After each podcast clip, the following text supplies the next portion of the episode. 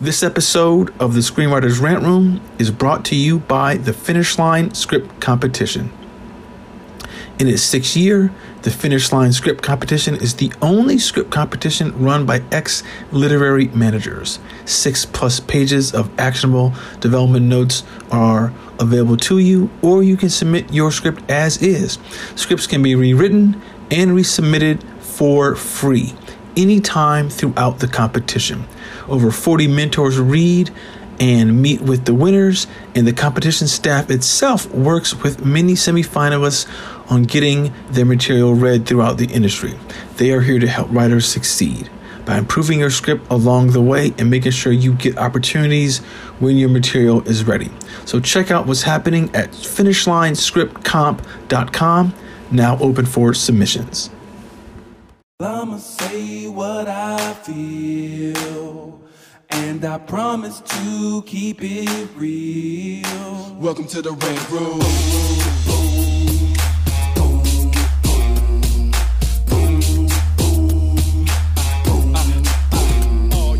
Wanna be a rider? Well, you gotta be a rider till your fears are diminishing, the doubts are behind ya. It's hard to grind, and the business got me stressed in the Rant Room. We let that shit up off our chest. You know the street nerd has got no time for no caca. Sass in class, yes, that's Lisa Bolekaja. Never have to guess when you're listening to Hilliard. He gon' bring more game than a shark playing billiards. It's all about the craft of screenwriting. It's exciting when you turn an outline into something enlightening. Your pen and words are like bullets in a gun. Write what you feel, say what you want. Welcome to the Rant Room. What's up, y'all? It's your boy, Hilliard Guest, and you guys are listening to the Screenwriters Rant Room, where we keep it real, we keep it opinionated, we keep it what, y'all? What? Wakanda forever. Uh, I can't wait till we find something new. I love that. it's just time. It's just time. It's time. It's time.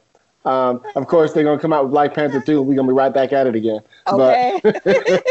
Well, quiet as kept. I don't know if y'all saw the final the final seconds of of Winter of Falcon and Winter Soldier But three. I got, I got, I got one more episode to watch. Don't but, spoil it for appar- 'em. but apparently, there's talk about some Wakanda TV series they're gonna do. Yeah, they said that uh, didn't Coogler just sign some Yeah. deal and they're bringing they're bringing Wakanda to TV. Right. That would be awesome. Um, of course, there's lots of science in that, isn't it? um, so anyway, uh, uh, you guys know how we do it on the Rant Room. On this show, we discuss entertainment, TV, film, music, culture, but our focus is always screenwriting, stories, craft, and shit like that. And Did you hear the like voices? that. Yes. Lisa Bolekaja is back in the building. Yes. Hello, people. We're got good. my got my little vaccine shot here, shaking my arm out. You know, you know. And we all got our I- shot. I- That's good. yeah, I'll be getting our freedom paper soon. Exactly. Exactly. Where your papers? Where your Where your papers? papers? Chris Derrick back in the building with us. You were gone for a couple weeks, but we're glad to see you, big buddy. I know, man. It's been it's been a lot. It's been a lot. Hey, you got to handle your business. Hey, it's all good. I want you to. Hey, I'm I'm not complaining. You No, know, no, it's just it's been it's just been it's been heavy. I mean, and, I, and my boy wants me to do a podcast with him too. I said, how, how am I gonna fit this in? He's like, we'll make it happen. it's all Yeah. good. Um, so anyway, Lisa Bolekaja, Chris Derrick in the building. Um, so if you guys are grown, let's go ahead and get into the show. So Okay. what I want to what I want to talk to you about today. No, no, wait, are- wait, wait, Chris. You saw he smacked. He I did. out. I did it He in smacked. purpose too. Like he got a he got a he got a So- lollipop in his hand. He's ready. Like I'm about to tell y'all. So like I feel like I'm on the blacktop in grade school and gossip is about to go down. That's what- look, a fight supposed to happen. Fight, Okay, a fight, fight's supposed to fight. happen. Okay, if a, if a fight happens, a fight happens. All right, Exactly. bring it, bring it. So let's talk about Twitter for a second. So, as you guys know, my whole philosophy and my whole life since social media has been to be neutral. I don't say negative shit. I don't I don't comment on bullshit. So one of our friends posted something the other day and he was kind of making a joke, but everybody went in like as if it was a real thing, right? He made a joke about like so as you guys may or may not know, you know, there's a big thing going on right now with screen screenplay competitions that Shia LaBeouf has been entering himself in a bunch of competitions and placing or winning or whatever, right? And so this person, I'll just say it, it was it was Ben Johnson, right? Because he, he wasn't doing it from a negative, he was making a joke, right? So Ben had, had posted basically saying, and I'm paraphrasing, something like, um, you know, um, um, he just basically made a comment about it, like as if, you know, these, um, um, um, how funny it is that, you know, movie stars are, you know, in competitions, in essence, right? So, of course, everybody started going and go, oh, no fucking rich, you know, movie star should ever have to do this, and blah blah blah blah. It's bullshit, and blah blah. blah. Why are they even able to do this, and blah blah blah. So I was just reading them and reading them, reading them, and the more I read, the more I was getting annoyed. And I was like, I don't usually chime in on shit, but I'm gonna chime in this time. So I said this. I'm paraphrasing. I don't have it in front of me. I guess I could read my damn text, but I don't know how to do that. So I said, in essence, I said, I'm going to be the odd man out. I said, um, in essence, one of the things that people don't understand about movie stars and celebrities is that everybody has to reinvent themselves, right? And as we know, Shia LaBeouf had some issues years ago, right? He's trying to make a comeback. And just because he's a $10 million a, million, a movie, which he was, right, uh, actor, doesn't mean his life is perfect and that his whole team is on his side, right? And I said, I personally understand why he would submit. He's trying to show his reps, hey, look, I know you don't want to read the script that I wrote, but let, let me put it out there and get some something behind it. Let me get it vetted by somebody else, right? Look, it placed in Austin. Look, it did whatever the fuck, right? He's trying to reinvent himself. Now, a lot of people are like, well, you know, a movie star shouldn't be able to do that, blah, blah, blah, blah. And so everybody started coming in on me. They were, they were, they were what they call adding you or whatever, right? So people started going, oh, you know, oh, so celebrities, blah, blah, blah, blah, blah, blah, and this and this, and what do you know about this and this? And I was like, uh, my celebrity friends, even they have to reinvent themselves. Oh, now you have $10 million, you know, celebrity friends. I was like, as a matter of fact, I do. I do know some people who make that much money. you know what I mean? So but I wasn't saying that, but I was thinking that, and I was like, okay, they're really trying to come at me. And I was like, okay, let me put on my Hilliard hat, right? And so, in essence, here's I, I can find this one tweet that I wrote. I said, look, I said the only way to sustain yourself in Hollywood is to pivot. Every one of us. Hey, Chris, can you mute yourself? It's making noise. There you go. Um, I said the only way to sustain yourself in Hollywood is to pivot. Every one of us has ha- has to many times over a career. If all we do is get angry at everything others do, nothing will ever move forward. Always find your positive, right? So then I replied. So some people some people started going, oh, well, that kind of blah blah blah blah blah blah, right? And I said, and I said this. I said, so one of one of the people who listens to our show a lot um, was chiming in. He said, "Well, I was in a, I was in a, uh, I was a finalist in such and such a competition, and Shia LaBeouf was the finalist too." And he's like, "I didn't think it was fair, but you know, it's you know, I guess it just kind of is what it is." And I said, "See, the difference between me and most other people is because I'm such a positive person, I find the positive in the negative." Right. So here's what I would have did, and this is what I wrote. I said I would have went, oh, Shia LaBeouf is also the finalist. I'm gonna blast that everywhere, so everybody sees my name right up under Shia LaBeouf's. you know what I mean? That I was a finalist in this competition. I said that's the difference.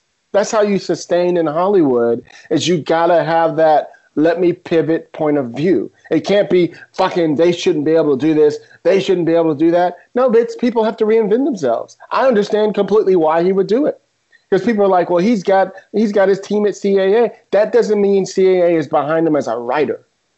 If he's making five, ten million dollars a movie, for example, and they want to pay him two hundred thousand dollars to write a script, if you're the agent, which one do you think you're gonna pick? You're gonna tell your client not to fucking write, won't you? yeah, why are you writing? You know, that's literally like how they think. You know what I mean? No, well, okay. So here's the th- here's the thing. Okay, one, yeah, you're right. I mean, if he can make his agents two, three hundred million dollars or two, three million dollars a movie, he might be able to do three movies in a year, right. right? But if he's writing, he might only be able to make like one script in a year. get it really good. Now, granted, people could be mad at him because, I mean, he, he had a movie out last year called Honey Boy Honey that Boy. he wrote. Mhm. You know, it was an indie film, it was based on his life, everything like that.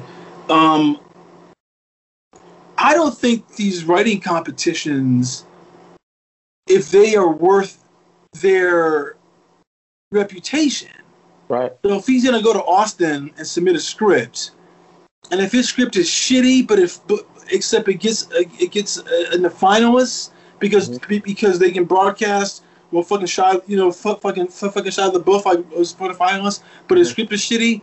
That harms them more than anything because it makes it look like you know what you guys are just star fuckers. And therefore, why would anyone want to submit to your thing uh, going forward? Because you got no criteria i- anymore it, it, it, it harms their own reputation because it might be If- one You hit the right the right word though. If it's bad, you know, I read most of Honey. I didn't read all of it. It actually was a pretty good script. I thought. You know, when I read it, the dude can write. And here's the other comment that I made is I don't know if you guys ever watched that. What is like the, the Breakfast Club or whatever the, the thing on on YouTube, and um, they have like all the rappers come in and they do the freestyle rap. yeah yeah yeah Shia LaBeouf did did it a couple times, but he did this fucking rap. He was like Eminem and fucking you know Eight Mile all over again on an even different level, in my opinion. I thought Right. he he had the type of bars, the freestyle bars, that I thought he can go up against anybody. Wow okay He was that good, and I said to me, and I said, and I said something like, nobody can have that and not be a writer at heart right?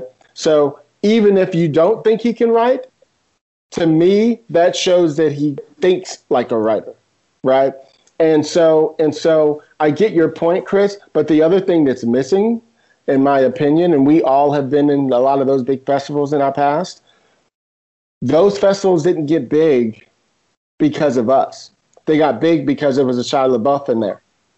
You know what I mean? That's how it gets big. And that's Well- how it becomes Sundance. Sundance wasn't big Sundance when it first came out. It became Sundance because such and such and such and such was there. And this Well- person, this person. That's well, how well it no becomes. well no I mean but he, here's the thing if you if you look at Sundance right like Sundance was called like up through the, the up in the 70s and 80s it was called the American Film Festival Right. Right. and and when um, and when Robert and Robert Redford bought it or took it over and named it Sundance, I think that first year it was called Sundance. The movie that came out of there that that became a big hit was Sex Lies and Videotape. Right. You know, and that was Steven Soderbergh's first movie, and Mm-hmm. and the explosion of that movie was in '89, ever it was, and it kicked off the whole um, the the American like The independent scene independent movie. you know yeah. that, that we knew in the 90s Right.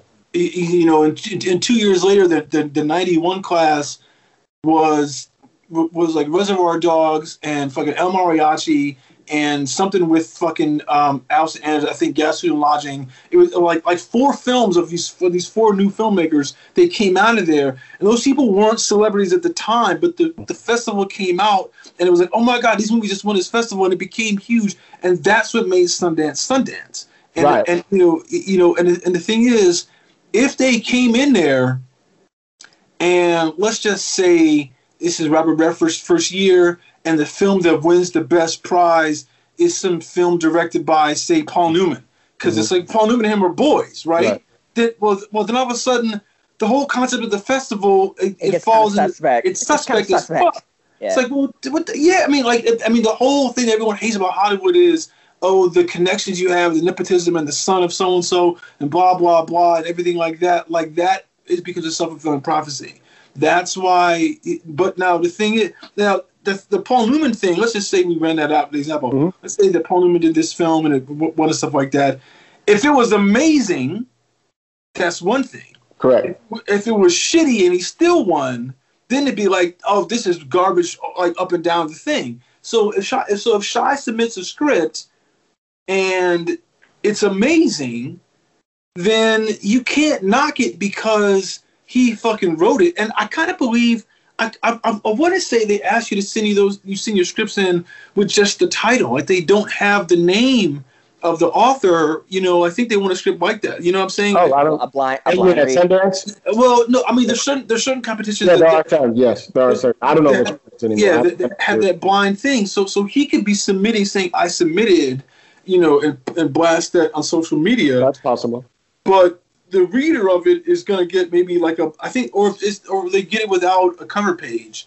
So because they know things like that. Because here's the thing, there's people who work in the industry whose friends work at who work for these festivals and all this kind of stuff like this. So a lot of times they take the cover page off so that that, that, that even that internal thing where it's not some celebrity, but so someone can game the system. They're trying to avoid all of that. And I feel like that's where people who are coming down on, on like on the you know like him submitting the thing and therefore they coming down on you are not they're not thinking about the dynamics of what's really going on. Yeah, and that, and that's my whole point is about the assumptions. So the assumption is because he's this multimillionaire and this movie star, even though he's had, you know, it's been a couple of years since he's been the movie star, you know, the assumption is he's with CAA, he's got his team. Why does he need this thing? And I'm saying you don't know what's happening behind the scenes. Right? Yeah. You don't know, and and I also use the analogy of of uh, different but the same. I use the analogy of um, uh, Bieber's new song "Lonely," and I said, here we have the biggest pop star in the world, one of them, right? Who looks like on the outside he's got everything, and he's telling you, I have everything you could ever imagine, and yet I'm lonely on the inside. I'm by myself, which was what Michael Jackson was. Yeah. Right? And so, which is why he built his fucking Wonderland or whatever, Disneyland, whatever you call it at home, so that he could have his own, you know, theme park because he can't go to one. Yeah. You know what I mean? And so I'm trying to, that, that was my whole point that I was saying was this isn't about celebrities submitting to film festivals or otherwise.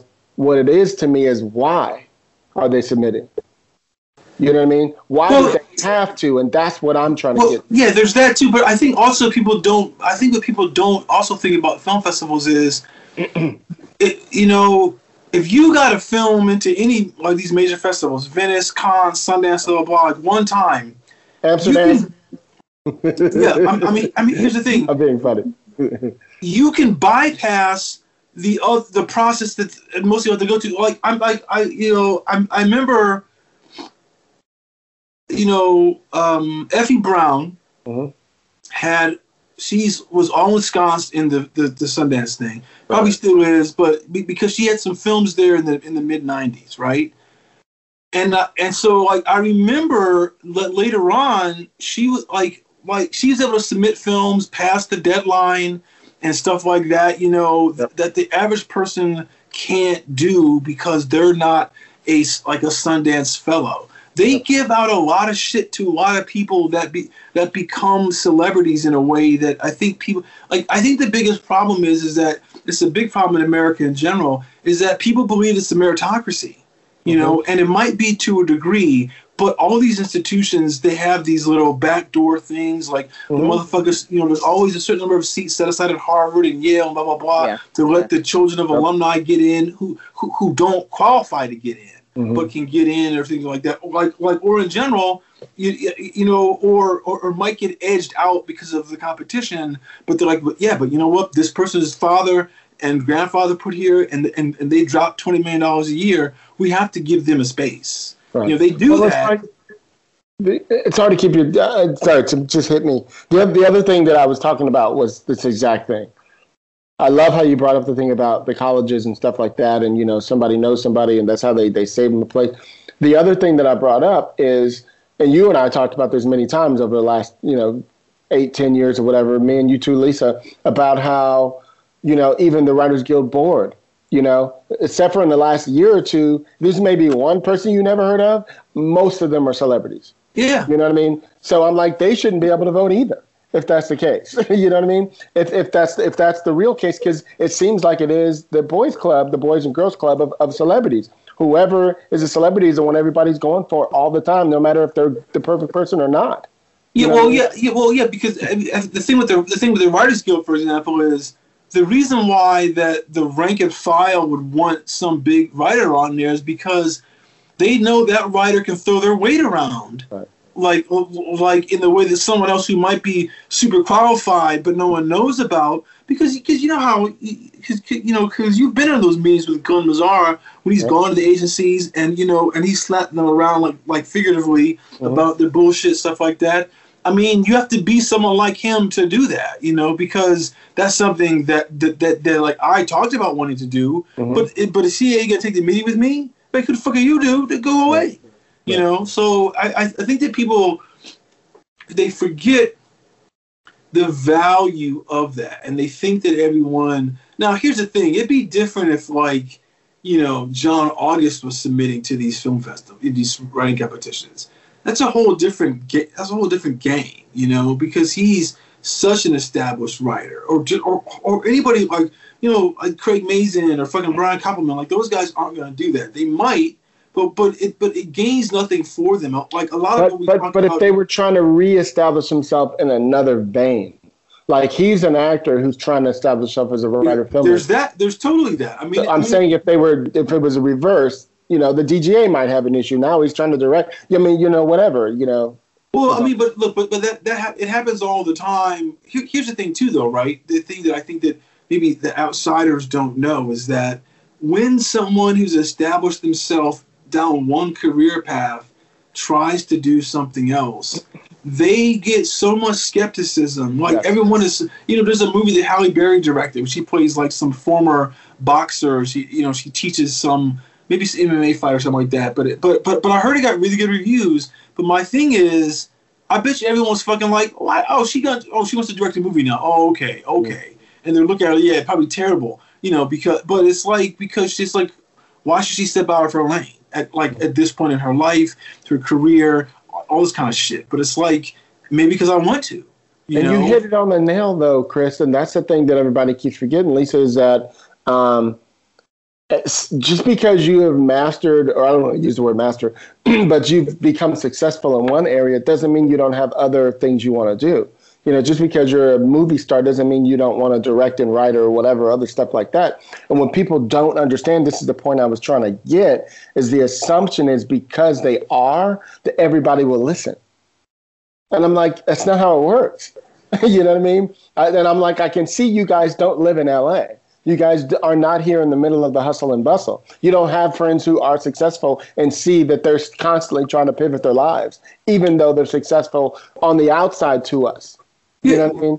You don't because, see that. Uh, uh, let me just finish my thought. You don't. You don't see that your friend who's a big TV director can't get a movie done, or your friend who's a movie director can't get a TV show done. Like it's like little. They think because they're a big whatever that they can do whatever. I'm like, no, that's not how it works. And that was my whole fight that I was. And I, and I, and I can see. And I can see why people would be a little, little salty. You know, uh, looking on the outside looking in because it's kind of like you know you, you're trying to get away in and the fact that you see somebody who's a celebrity now just so you know i'm not even a Shia LaBeouf fan. I, so i could care less and plus i'm mad at him with the fka twigs thing too. Anyway so he was already on my shit list but however um, yeah you know and and, and it sucks when you want to do something so bad and then you think in your mind that somebody who looks like they have everything gets the golden goose or gets the prize that you worked so hard to do. But I think going through this pandemic and looking at how people's lives are changing and so many things are going on, people are starting to see a lot of real stuff that that had been hidden before about people. Um, for example, the assumptions, you know, to pivot into another area. Let's talk about a lot of the celebrities who are singers and performers who we think have lots of money and mm-hmm. can sit out this pandemic and not do stuff. And yet we're seeing people doing shows in the middle of the pandemic, flying yeah. places, doing stuff. And you're sitting there thinking, I thought y'all was balling. Like, if I had the kind of money that I thought you guys had, mm-hmm. y'all wouldn't see me doing nothing. I'd be waiting, you know, like a ostrich with their head in the thing, waiting until it goes by. And then you realize, like, oh shit, it's a grind for a lot of people out here trying trying to make it. So I, I, I sympathize with those who are just kind of like, it's not fair. He already has all this fame and money, and he could just go into a room and name status alone make it. But like you said, Hilliard, when you're breaking out to do something new, a lot of people are not going to be supportive. You have to reinvent when you're breaking out, and that's what people don't understand. Go ahead, Chris. But here's the thing too that I that I it goes back to my thing about are these blind reads? That's and that's the That's a very good thing. point. It That's a has to be blind. If Now, not, now here's the, here's the thing. If they take this, now here's the, this is this is something that you said many times before here. You're like, I submitted those competitions because I want to test what my ability really is. Yeah, where am I? Now he he had Honey Boy made. He was the the, the like he was in it. He might have he might be saying to himself, my star power got that movie done and got people to read it because it was me saying this is about my life and blah blah blah. But if he's doing these competitions that he knows are blind reads, he might be saying to himself, "L- l- you know what? C- send this out and say, here's a new script from Shia. And the people, and the people are going to read it be- because of that name. But if he sends it to the competition and they and they know it's going to be read blind, he's you know then he's put himself in the pack with everyone to see how he rises, to see if, if I'm if I'm going to shed my celebrity skin and test the waters with my work. I So think that- that's a really good mean, way to look at it. I didn't I mean, think about it's a- that. it's Go ahead, I'm sorry. It's a possibility that that's what it is. Yeah. I, I, I didn't think about the fact. It's been so long since I submitted to competition. I didn't think about the fact that there are competitions where you submit blindly. I've forgotten about that part. But regardless of it, I still think, and, and somebody was, you know, coming at me because I was like, you know, sometimes your team doesn't get behind you. You know, Y- you and I both know, Chris and Lisa, you, we all have reps. You send, submit your stuff to them, and, and sometimes they don't like said script.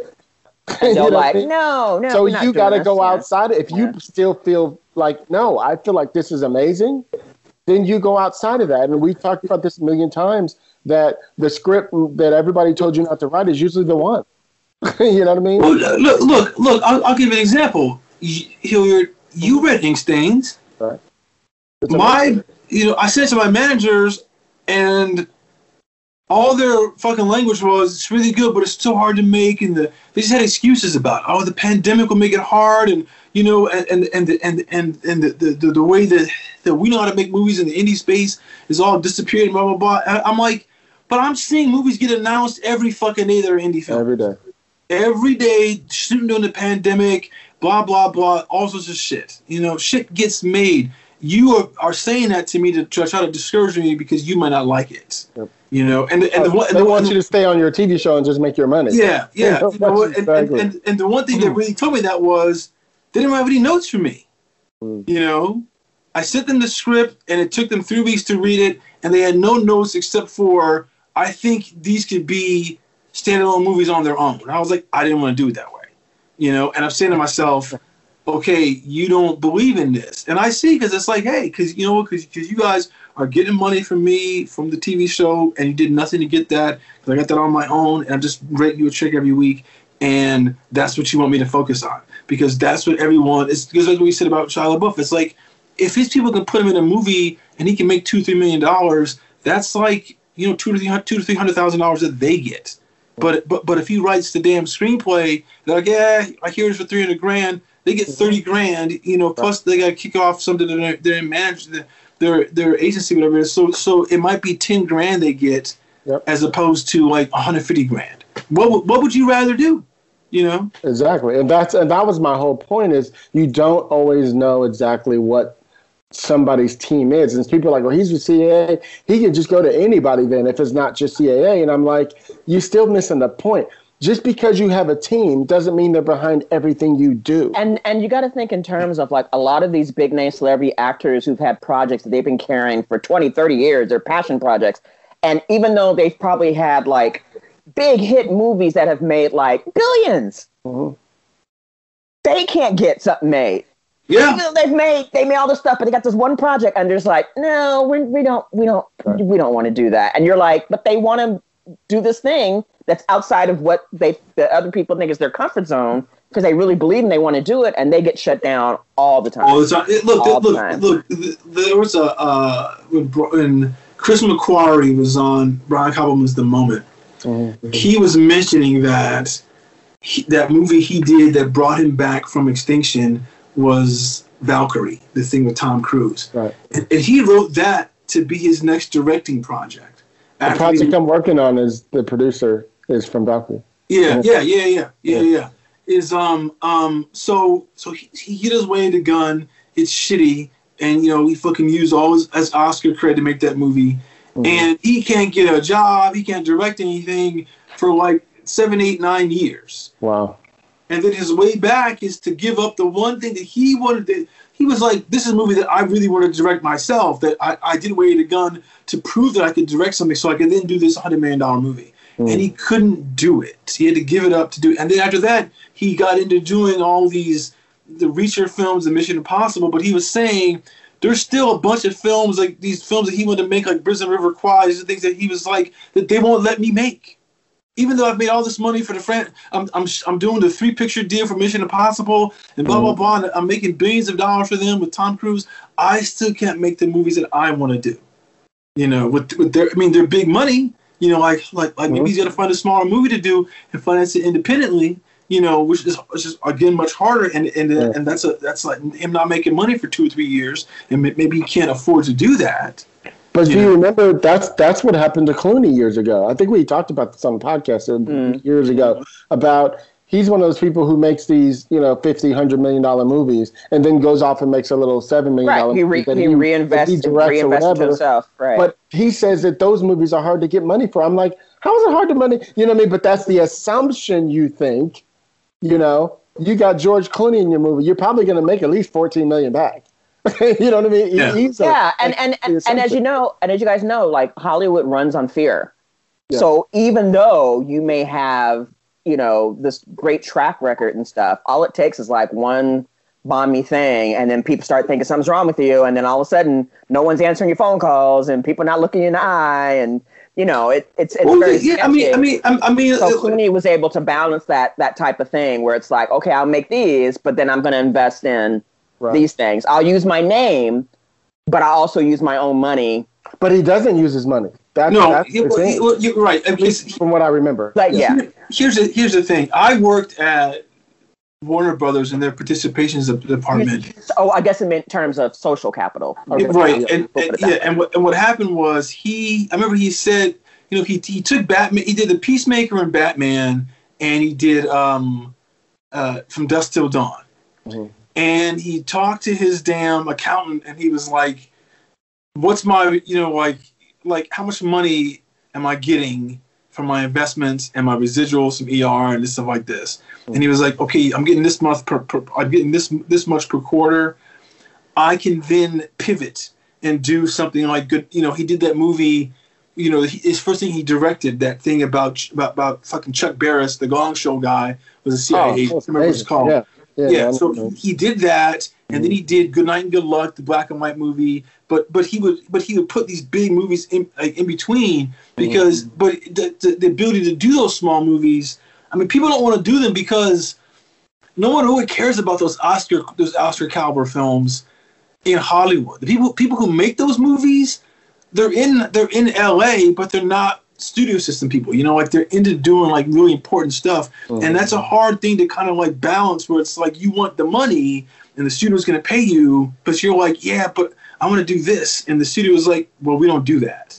Not with mm-hmm. you, not for that kind of money. I mean, I mean, if you took all those movies that he did, and it was some indie guy doing it for like maybe a third of the price, they still could have got made, you know. But it's like, but if, but the, but the thing is that that Clooney probably knows that it's like if I do this movie Good Night and Good Luck, and it's black and white and there's no but no stars in it because it's, I'm not mm-hmm. doing it, movie still gets made for maybe five million dollars, Right. you know. But it, but are people going to talk about it? Are going to see it? It's going to get distribution? Maybe not. But if I do it, I direct it. I get this huge cast of all my friends. Blah blah mm-hmm. blah. That cachet, you know, it, it, it might make it ten million dollars now. Yep. But that's that's what I and that's still harder. To, na- it's still harder to navigate. But that's what I want to do. And it's and, and I'm sure he gets pushback all the time about, hey man, just do Batman again, or hey man, just do this again, and, and, and we'll pay you twenty million dollars. And it's like at a certain point, when you have money like he does, where he's straight, he doesn't want the money. It's not about the money. Not about the It's money. about the work. it's you want. I mean, I was telling someone the other night. I was like talking about like Robert Altman, and I was mm. like, so he's like 84, 85 when he dies when he does those that Prairie Home Companion, and mm. I'm like, but but think about his last ten years of his work. Every movie he did is chock full of fucking celebrities. And, Right. and I mean, and he's got celebrities. Everybody wanted to be in his movies. Fucking, Yeah. but, but but but he's got people. He's got celebrities like A-listers doing under fives Right. on his movies. Right. Because at that point for him and Cameo it's like, Sid. yeah, Like Sharknado and shit. exactly, exactly. Because because those people come in there and say, "I just want to play." Mhm. It's like it's it, it's all fun for them at that. It's artists having fun with other artists, and there's no financial constraints. I'm just coming to do this for three days, and I'm out. Okay, cool, that's great. I'm boom, boom, and it's like that's you know that's the place that he got to after getting his ass beat for decades about other kind of shit. And it's like and it's like you know people want to write and they want to get in these competitions, and it's like the thing about the competitions, you know, you know that I that to me I think that people fail to realize is there's only two or three of those that matter. Yeah. And it's like, guess what? Write something that gets you noticed that doesn't need a competition, you know, because you don't need that to get a job. You know, I didn't get one. I wouldn't want to get a job. Mhm. You know, neither did you. You know, I mean, like, like doing a TV job, you don't need that. Everyone wants to work in television. Yep. You know, they, they're fucking. I mean, so it's like you need to say, how do I get there? What's my writing like? And the, I mean, in the movie writing, movie writing used to be so good because they don't they make so few of them. Yep. Um, and it's like in a TV thing, I think you have to be good, but it's like I can put you on staff if the project was good enough for me to like it, but it doesn't mean it's good enough to trigger a hundred million dollars. That's a whole different kind of like like good like like, like you write a movie and you want to see it made. Well, shit, there's a uh, the bar is so high. If you and and and see it, and it goes back high. to the thing that I'm always telling writers is people always like I like you know you Chris and I Lisa we've talked about this many times on the show. The assumption is you submit a script to a executive or a producer and they call you in. You think they want to produce your project.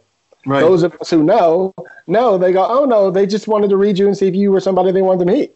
Yeah, You know what I mean? And that's the difference between, you know, those people outside of Hollywood talking about, you know, movie stars and celebrities shouldn't be able to submit, and the people who are here who understand why they would do it.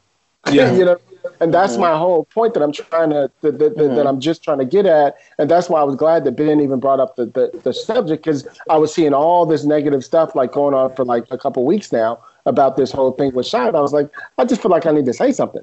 You know what I mm-hmm. mean? From somebody who's here in the trenches doing the shit, and not just somebody living in some other town making an assumption about what celebrities are. Right. You know what I mean? Right. And and they keep forgetting this isn't just like um um I don't I don't even know a name that I could use, but you know, this isn't just like some other star who decided to do this. This is somebody who actually, you know, got blacklisted for a minute, so to speak. you know what I mean? So to not understand why he would need to do this is like Well, yeah, I think that's the thing too. I mean, look, I mean, he, I mean, he's had some some mental instability problems the last five or six, seven years that that that have derailed his career. He might be, he's still a, a known commodity, but he probably has problems like like getting bonded on films. So he probably can't be in a lot of shit unless it's a studio film. Right. Um, you know, and then the people want to work with him because he's got an interesting. His reputation is somewhat tarnished. So to him, it might be like, look, and I, he said before, his whole life has been involved in entertainment. He doesn't know how to do anything else. So he could fucking like be, be like learn to go to school, be a damn attorney or something like that. But he's like, but but if I like, be, if if I like the storytelling process, if I feel that's my vocation, Mm-hmm. and I can't necessarily be the guy who's, who's the conduit of the story as an actor anymore, I can maybe do it as a writer, you know. But I still got to prove myself. I, but I, I, I probably, have, I probably, it's probably, uh, it's probably like he's behind the eight ball as a mm-hmm. writer because motherfuckers are like you're a celebrity. What the fuck are you doing writing? Mm-hmm. Because I think what people forget is like if you if you think about from the early '70s until maybe like uh I say till Dances with Wolves, right? So that's the '87 or '88 or something like that. I like I don't know of any major movie star outside of Clint Eastwood Mhm. who was directing projects as Yeah, well as a good point. starring in projects. And he was, you know, and he he directed. He started a bunch of stuff that he directed early on, but then he did stuff like Bird and you know the Because Mel, Mel Gibson hadn't started yet, did he? who Mel Gibson, he didn't start directing. he directing. didn't start yet. He didn't. Okay. No, no, no. Look, look. I'm thinking all- of uh, the only other person I can think of is uh, what's his name with Dances with Wolves. That's what I'm saying. Kevin Costner. Kevin Costner, yeah, yeah, Costner, yeah. Yeah, yeah, yeah. we- Kevin Costner with dance with Outside of yeah, uh, outside of Clint Eastwood.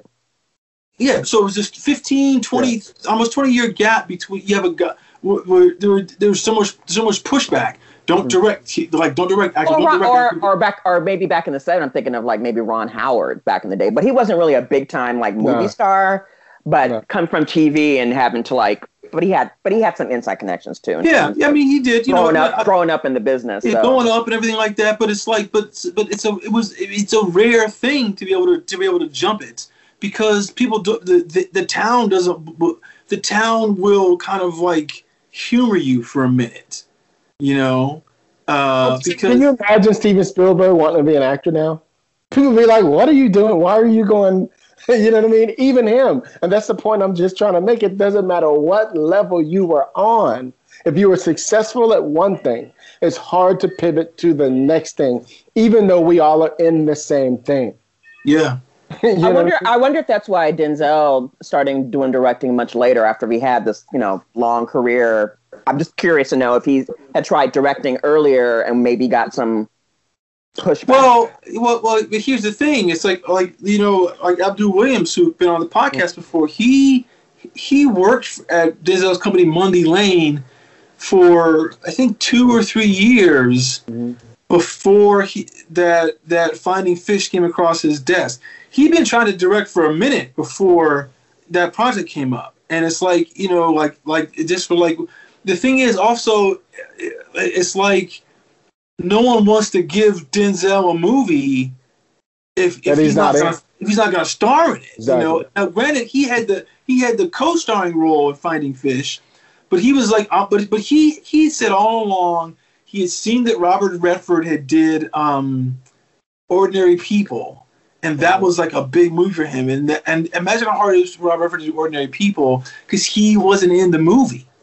You know, it was like there was no role for him. I mean, there, there was a small role. Like he could have played the Judd Hirsch role as the damn psychiatrist, but he didn't want to do any of that because he didn't want that kind of like, oh, it's a Robert Redford film. You come to see me. He's like, I don't want you to know. I, there's a lot of things you have to battle once you become successful. You know, like like like in one lane. I mean, it even happens as writers because it's like, how hard is it if you like a famous horror writer to go and you know say, mm-hmm. I want to write a fucking rom com now, or I want to write an action film. Like they just, it's all like you get siloed so quickly, and that's what you know. And I mean, it, it's it might be. It's sometimes it's harder to break out of the silo because the people don't want you to break out, or they think of you this way. Whereas Yep. you know, if you're new, you have a, a little more flexibility. You just have to break in, you know, and and and that's no mean feat. You know, I mean, or or, that, or that's a, whatever it is. I mean, you gotta like, you know, there's a lot to do, a lot to do with that too. So. Agreed. Agreed. That's interesting. No, but I wanted to talk about that. And like I said, I was glad that Ben had brought it up and it, he wasn't coming at it from a negative place. He was more so like posing a question, like, you know, what's up with this and what do you guys think? And and I was like, I mean, I, I I'm I'm very, very neutral on the whole thing because like I said, Chris, Lisa, we both know and have celebrity friends, and that doesn't mean they have to be an actor. We know and- rich we know rich directors. yes, know, yes, It's And- the and- same thing. yeah. And like you said, you got to like pivot that bad boy to work your way. It's like, hmm, if I do this thing and let's say Denzel Washington decided to write a screenplay, you know what I'd be doing? Yeah, so I was in this thing with Denzel Washington, and I came in the top, whatever, with Denzel, and start tagging. You know, try to try to try to work it. You hustle. That's what I'm saying. You and that's that's that's what I think is what's going to sustain people. They we spend so much time on Twitter and all these social medias being negative about whatever the thing is, as opposed to you know what I say, fucking use it. Like you said, Lisa. Like find some find what the positive is in that whole thing. There's got to be something in there that you could use. That's that's just maybe that's just how I keep my blood pressure down. You know, is I don't I don't dwell in all that negative stuff. I just go, wait a minute So I okay, I know I didn't win. I made it to the finals, and I'm just sitting there looking at the screen, going, "Oh shit, Charlotte Bo's name is right next to mine." How can I? I'm a blast this on Twitter. you know what I mean? Like that's just how I think. Yeah, but I mean, now, he- I mean, here's the thing. I mean, like, I don't know what festivals these are. I don't know if if fucking shy if if it, like if he fucking won that thing. Before you condemn him on any level, read the script. Boom. Because if the script is actually a fucking good script, then you need to eat your fucking shoe. Because it's like, I mean, I, I mean, if the script is good, the script is good. You know, like, well, like you can't fuck around and say, ah, he, he. I mean, like you have to really think about it that way. You know, because who has time to like be that, uh, just to be that bold face? I ain't got no scruples. Mhm. You know, like like with the work. Just who does? Right, for sure. Um, well, thank y'all. I just want to do a, a, a short episode today talking about that Yeah. because uh, it, it literally made me for a minute though, Lisa. When people started coming in, I'm like, I was like, I literally was about to write. See, this is why I don't chime in on this shit.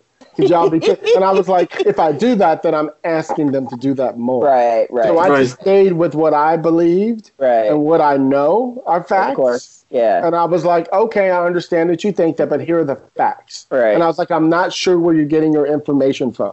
Mm. right. But the fact is, the people that I know who are celebrities who are successful, and somebody's like, oh, you know $10 million people. I was like, actually, I do know people who make $10 million. Right. And so It's not that hard. It's not that hard. that. It's not that It's hard not. to know the people like that. it's not. You know what I mean? We know them.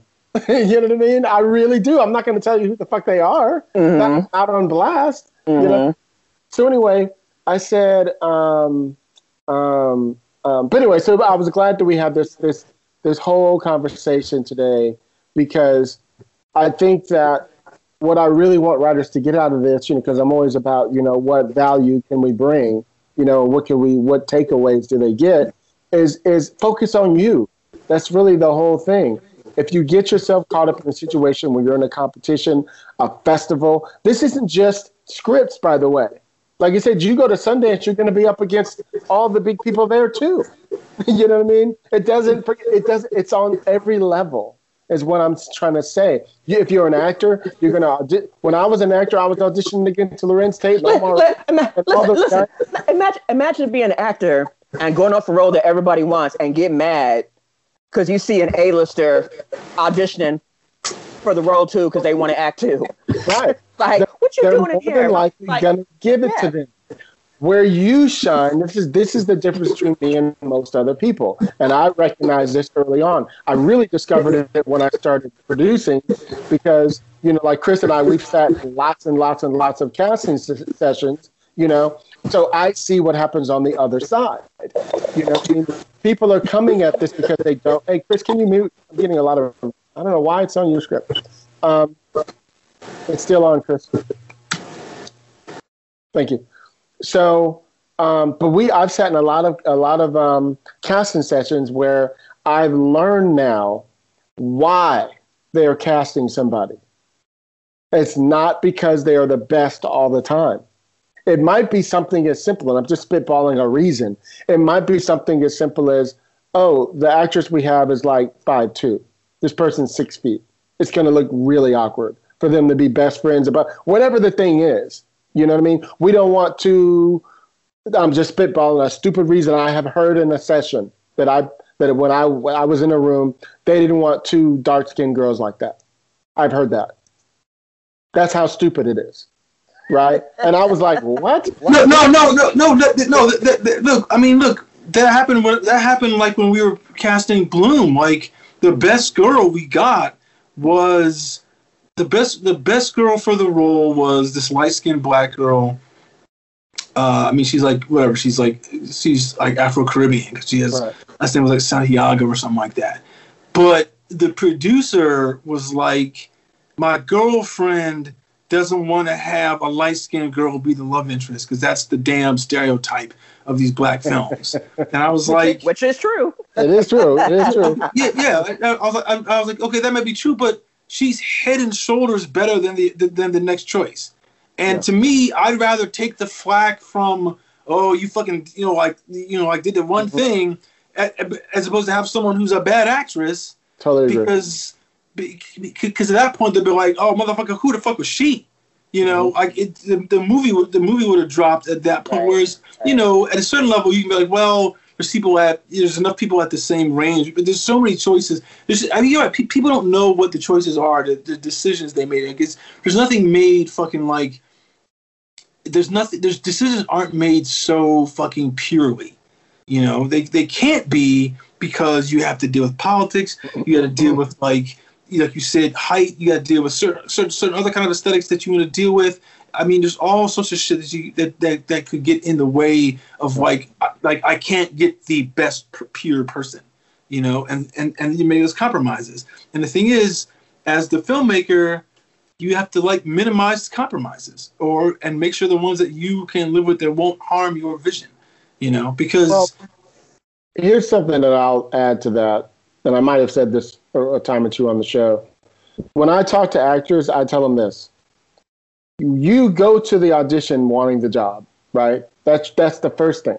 But the thing that's the most important, because you know the odds are you're probably not going to get it. Now that doesn't mean go to the audition and be like, "Oh, I'm not going to get it." I'm not saying that. I'm saying go to really show how good you are. Because what's going to happen, Chris? How many sessions have you and I been in? We didn't cast them, but when if we do an episode two, if we do a blah blah blah, that person would be really really good. They How many hang- times have we done that? Hang, hanging Right? on to that headshot. It's, Yep. the, it's the same thing for us as writers and et cetera, et cetera. You go to a meeting, it's a general, whatever, and you think it didn't go very well. But if it did go well and nothing came out of it, the, the, the producer is still sitting there going, you know what? When we do that sci fi thing, let's take a look at Chris. Remember that script he wrote? And, And the conversation? That's Right. what happened. Yeah, I can, I, can, I can attest to that in terms of when I used to, uh, back in the, in the pre-pandemic days in the day, when, um, you know, We had being with- around Yeah, stuff. being with Film Independent, uh, you know, I had a lot of friends that were indie filmmakers, and a lot of times they would ask me to come in, and when they would do casting, they would have me come in and read against people for them. And you, you learn a lot as a writer when you're sitting in there and you're watching the writer, director, producer making decisions where you could be sitting there thinking like, this person's so great, but then you see all the other things they have to do to consider. Mm-hmm. And it really kind of it, it kind of humbled me in that way because i realized there's a lot of factors outside the scope as a writer that i was not seeing that they had to attest to. A lot of things could be age. It could also be availability. It could also be well this person maybe the energy's not working but this person is talented. Let's hold on to their headshot for something else that we think they may be good for. Or you know what? They might not be good for this part but they might be good for this part. So you know if we ever get free from this pandemic i would say for writers and stuff if you ever get a chance to um, if someone's casting something volunteer to be a cat you know just sit in and see Read. what that's Read. like and read and, and, and see you know? You're actually you're actually right because I'm you know on my show we were casting for a role for someone who's going to be a love interest of one of the leads, Mhm.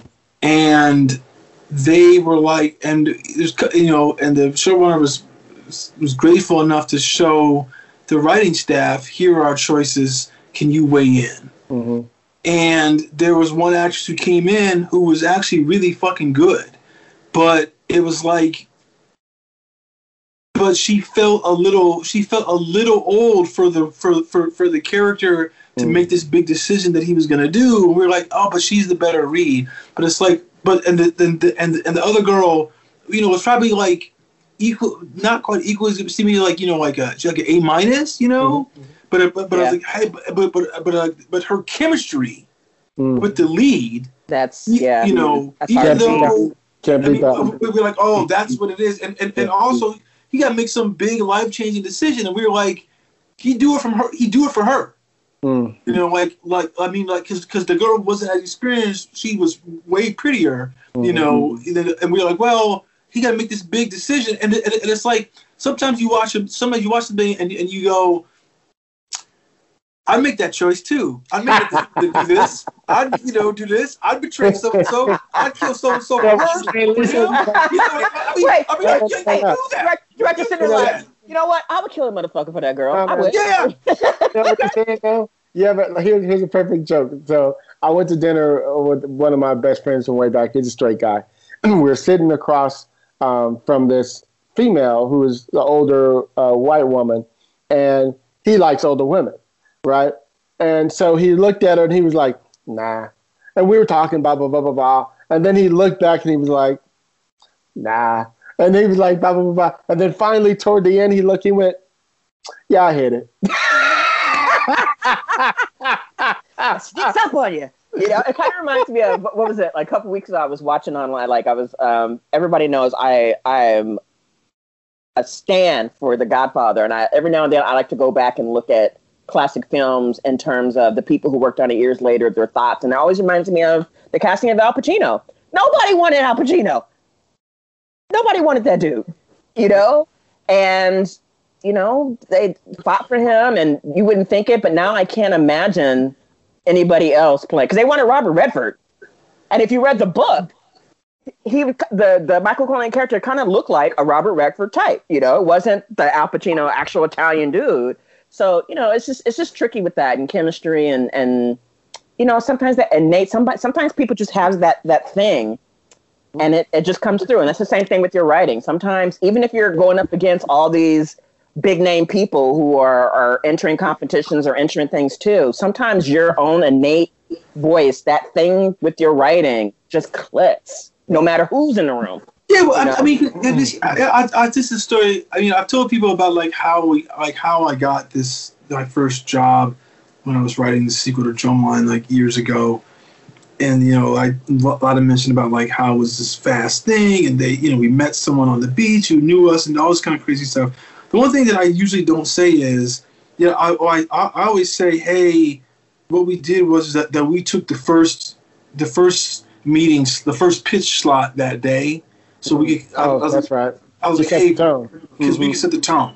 Yeah. And but the thing I don't ever tell people is when we walked out of that meeting, the writers who were there, who were coming in next, were some major fucking black writers. Interesting.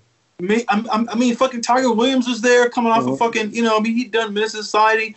Some big writers were there that I respected a lot. I was like, oh, we're not going to get this Hmm. because they're going to go with this the, with, with the with the with the known quantity, but they didn't.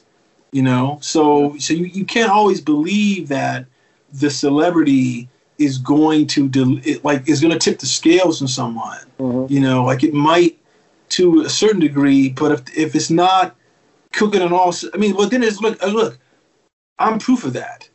We were nobodies. We had not sold anything. There was no one who knew our names, but we came in with a kick-ass pitch.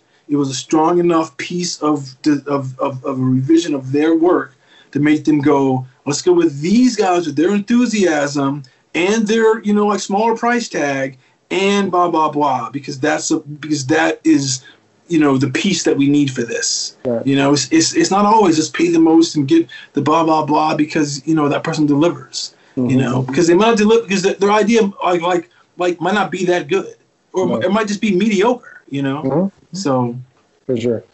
that's true Anyway, well, thank y'all. This is a fun little episode. So, um, uh, where you at, Chris Derek?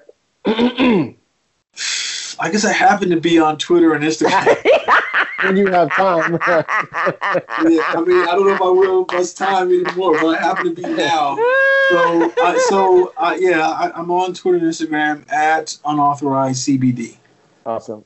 Lisa, Lisa, Colt Jam. over Twitter at what fresh hell is this? Chris, every time I think of unauthorized, I always, you know, I always think notorious B.I.G. It's like, I always get that messed up. I'm like, oh yeah, let me hit Chris up. Notorious, oh, that's right, it's unauthorized. it's not notorious, it's unauthorized. So, Lisa, are you back on Twitter finally? yes, I have, and I still have my other, I have my two different accounts, so I, I bounce back and forth.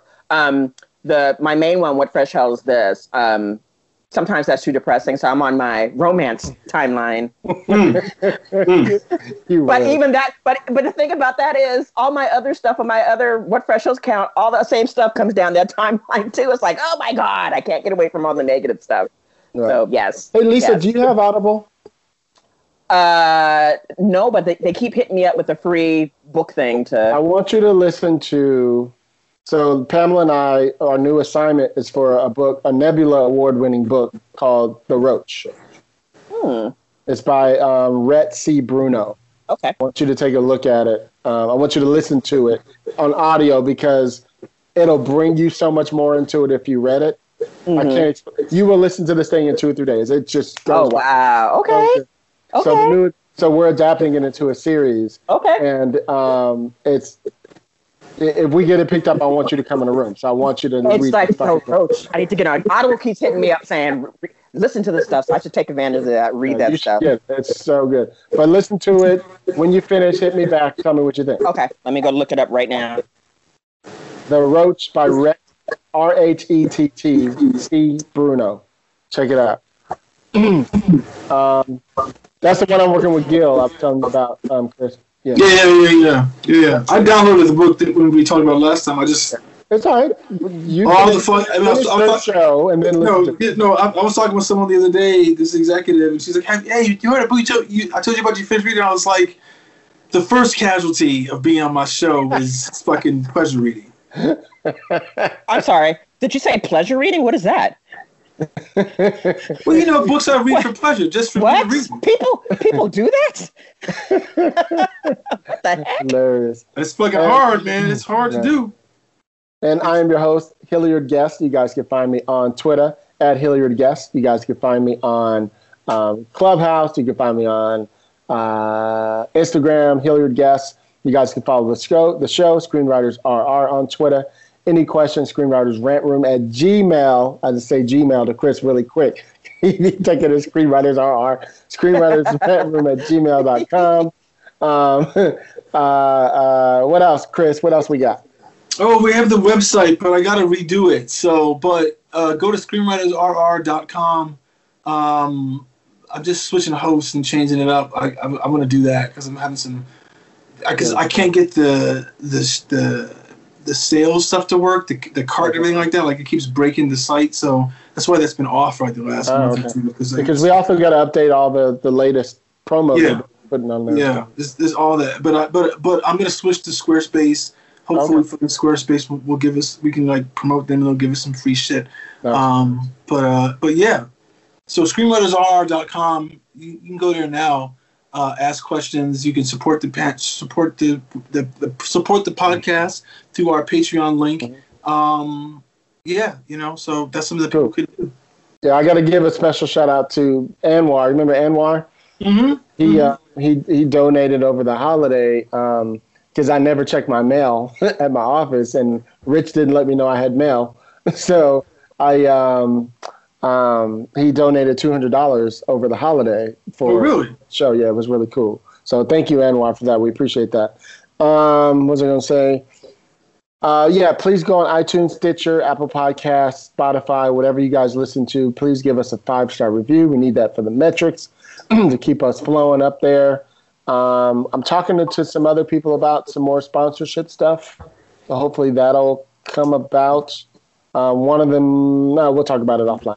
Um, let me see. And then a lot of good stuff going on, man. Uh, everybody out there, please get your shots if you are. you Yes, know, get your vaccine shots. So you can go to the movie theaters and watch some shit. so you can sit next to a brother. Yeah, yeah.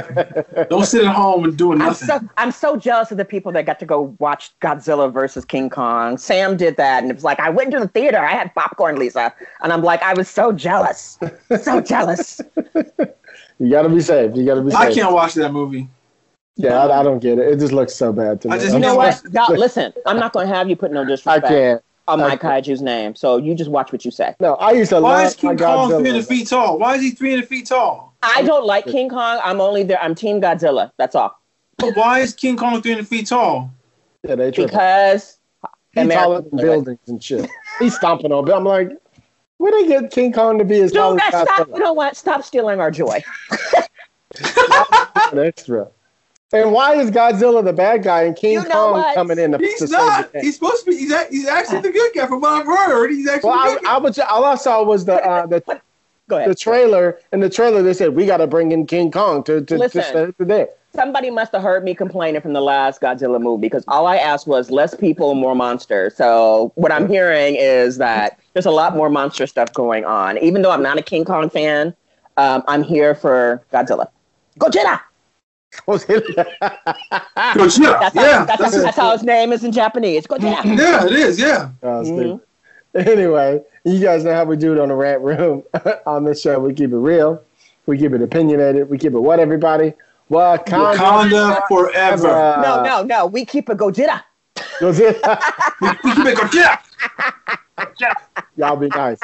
All right. All right. See you All right, guys y'all. next week. Have a good weekend. Yeah, Ciao. bye. Let Bye-bye. say what I feel, and I promise to keep it real. Welcome to the Rant Room.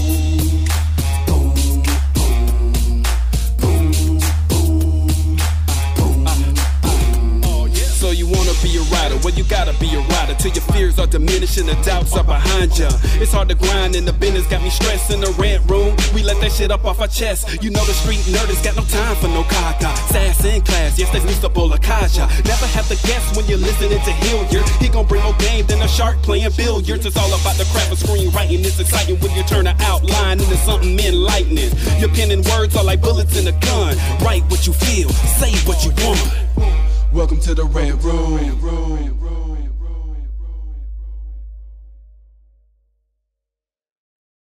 This episode of the Screenwriters Rant Room is brought to you by the Tyrota Finish Line Social Impact Script Competition. It's back for a second year in a row.